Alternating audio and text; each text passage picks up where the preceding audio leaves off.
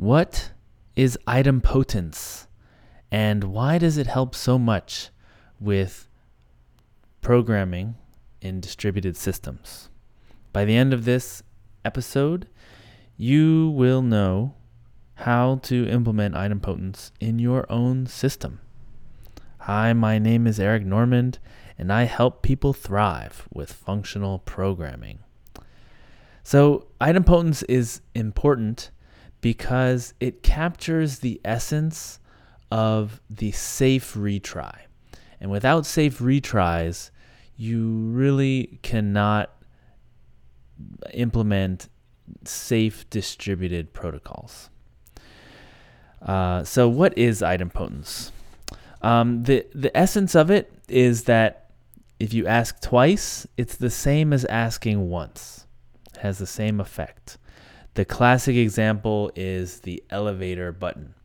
You go into a bank of elevators, you press the button, it lights up, it calls the elevator, and then someone else comes in and they go and they press the button too. The same button, it's already lit up. We know that that doesn't have an effect, right? But we still want to do it sort of for some reason. You know, it's kind of a just in case. Maybe they're right. Maybe the signal didn't get to the elevator and it's worth trying because it can't hurt anything. And that's the kind of thing that we want to instill in our distributed systems. Um, technically, it is an algebraic property. So when you're talking about pressing a button, this is an active effect you're having on the world. Um, whereas in algebra, it's a property of pure functions, mathematical functions. So it means something like if you capitalize the letters of a string twice, it doesn't matter. The first time is enough, right? So technically, if you pl- apply f to a value, let's say f to x, it's the same as applying f to applying f to x. Okay, so you do the double application of f, it has the same effect as the single application. And you could just say that it means duplicates don't matter. I press the button twice, the second one doesn't matter. If I apply the same function twice, the second time does not matter. The first time matters, the second time, the third time, the fifth time, those do not matter. So, why is this important? Um, in a distributed system, especially in a distributed system, we have this problem where messages over the network are unreliable. Basically, if you send a message, it might not get there. And you won't know. You cannot know if it got there. Sometimes you know if it didn't get there. You know, you get some kind of, you know, connection broken kind of message. But sometimes you just don't hear back. I, it timed out. Well, did it get there and the acknowledgement timed out? Or did it never get there? Uh, did the other system crash? Okay, but did it crash before it sent my email or after it sent my email? You don't know. It crashed. It's too, you know, it's too late. So, um, email is actually a good example because you don't want to send the same email twice. So, uh, let's say you have an email server and you send it a message saying, please send this email to my customer, and you don't hear back. You just don't hear an answer. What do you do? What happened? Do you send it again? What if that's what if it did already send the email? Is this going to send the same email a second time? But if I if it didn't send it and I don't send the message again, well, then the customer won't get the email. This is really a real business problem. Um, and so idempotence would solve that. If I could send the same message again and it won't break anything, it won't have a second effect, just like that elevator button, I could send this message all day. I could send it a hundred times and the email would only get sent once. That's a good thing. Um, so, what it lets you do is decouple, right? It's decoupling the number of effects that happen with the number of times that you request that effect. Right? I can request it 100 times, but it will only get sent once. And that is something that you really want to have. You want to be able to retry safely with limited information. I don't know if this went through, but I'm going to try again. And that is a very, you know, nice property to have in your system. Um, so, how do you implement idempotence? Uh, the simple way, if we look at this email server, is you need some way of identifying the email. So, some way of saying, this is the ID of the email that I want to send. And if I send you the same email with the same ID, so an email with the same ID again, don't send it a second time. So the server that's receiving it has to remember all of the IDs of the emails it has ever sent. Now that is for total complete idempotence.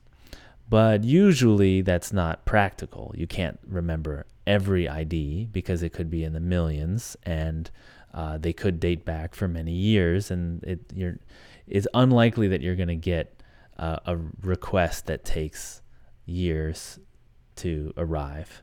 Um, so, uh, in a practical case, you might have a window that says, well, we keep three days of IDs.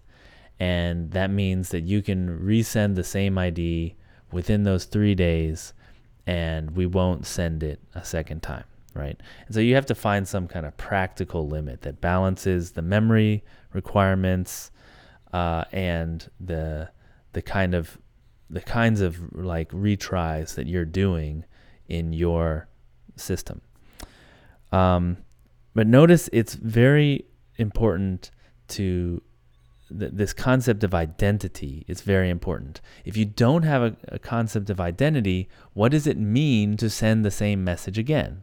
Right? If I want to send two emails to this person, I need to be able to send two emails to them. So I need some way of saying that they're different. But if I want to retry, I want some way to say that this one is the same as that one, right? So you need some identity on your um, requests. If you're looking at an elevator button, there's probably an identity, you know, deep in the electronics of this ele- uh, ele- elevator service. Um, it knows what button I pressed, right? It's third floor up right? Or fourth floor down. There's some identifier for that button, which allows it to light up, first of all, uh, and stay lit until it needs to be turned off. Uh, but that identifier is probably used in multiple places. Like it puts in a request, oh, we need an up elevator on the third floor, right? Because we know that button and what it means and it's also used to say, "Hey, I've already I'm already sending that third floor elevator like I don't need to do that again." Right? So it's using that identifier. Um, well, let's let's uh, recap on this. So, oh wait, no, I did not say how. Okay, I I did halfway of how. Halfway of how. The first half is you need an identity. Okay. The second one is once you have that identity, you use a data structure with an operation that is already idempotent. So, a common idempotent data structure with an, with an idempotent operation is a set. Okay, so just an, like an in-memory set. If you have a set of numbers, where so you give each email like a, a unique number, and uh, as the email server sends off emails, it remembers the number in a set and just adds it to that set. So if it if you add the set, you know, add it twice, you know, you've got item idempotence already, right?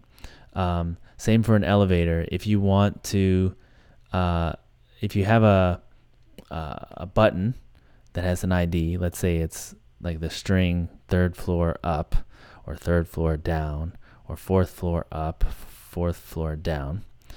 You save that into a set that says it's it's active. It's been requested. That means you can send it twice and it won't have any effect, right? To send it twice. Um, now, of course, this does not take into account the actual action, the effect that happens by pressing that button, which is to send an elevator to that floor. Same with the email. It doesn't take into account um, sending the email or not sending the email. So to determine whether you want to send it, it's pretty simple. Before you add the thing to the set, the ID, you ask the ID, the set, do you contain this ID? If it does, then you're done. If it doesn't, you send the email and then you put the ID in the set. Uh, there are other data structures that are idempotent.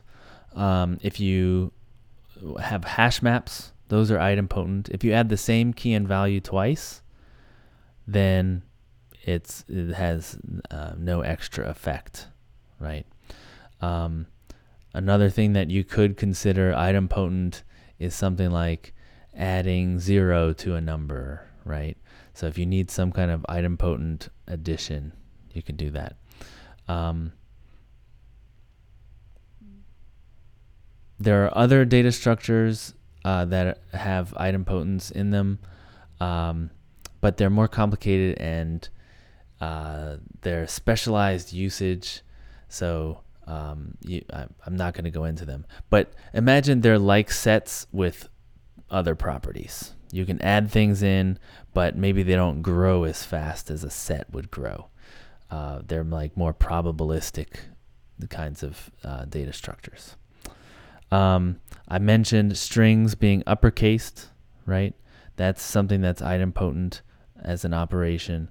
So you could use that if you need to, right? Like uppercase name means something different from regular case name. Um, and that means that you could do it twice and it wouldn't have any extra effect. Um, you you probably use this in something like uh, like your email system might lowercase all email addresses before it compares them. But what if it's already lowercased? Well, that doesn't matter. So it's just going to lowercase everything. Um, and if it's already lowercased, there's no no problem. All right, so let's recap. Idempotence means duplicates don't matter. It's an algebraic property of certain functions, certain operations. But we extend it to actions in the world. So we extend it to effects that we can have um, uh, on the world, where we're saying requesting that effect twice is the same as re- requesting it once. So those duplicates don't matter there also. Uh, we need it in distributed systems so that we can have safe retries. Um, it lets us decouple uh, what gets done from how many times we request that it's done. Um, you can easily implement it using idempotent data structures and operations, and it requires a sense, a notion of identity in the messages. Okay, so do yourselves a favor and look for some services that need to happen exactly once. Could be something like sending an email, could be uh, writing a message to a log, uh, could be some like user setting in your user panel, and wrap them in something like a data structure that makes them idempotent do me a favor, please, and uh, share this with friends. If you found it valuable, they might find it valuable too. Also, if you found it valuable, you probably want to subscribe because that way you'll get all of the other new episodes as they come out and you won't miss that value that you have already discovered. Uh, I like to be in deep discussions with smart people. So please email me. I'm uh, Eric at lispcast.com or get in a discussion on Twitter. Um, I try to use Twitter as a discussion medium. Uh, so I'm at Eric Normand with a D there. And also, you can find me on LinkedIn. I'm trying to get better at LinkedIn, it's a little hard for me. But if that's where you like to connect, let's connect and start having a conversation. All right, see you later.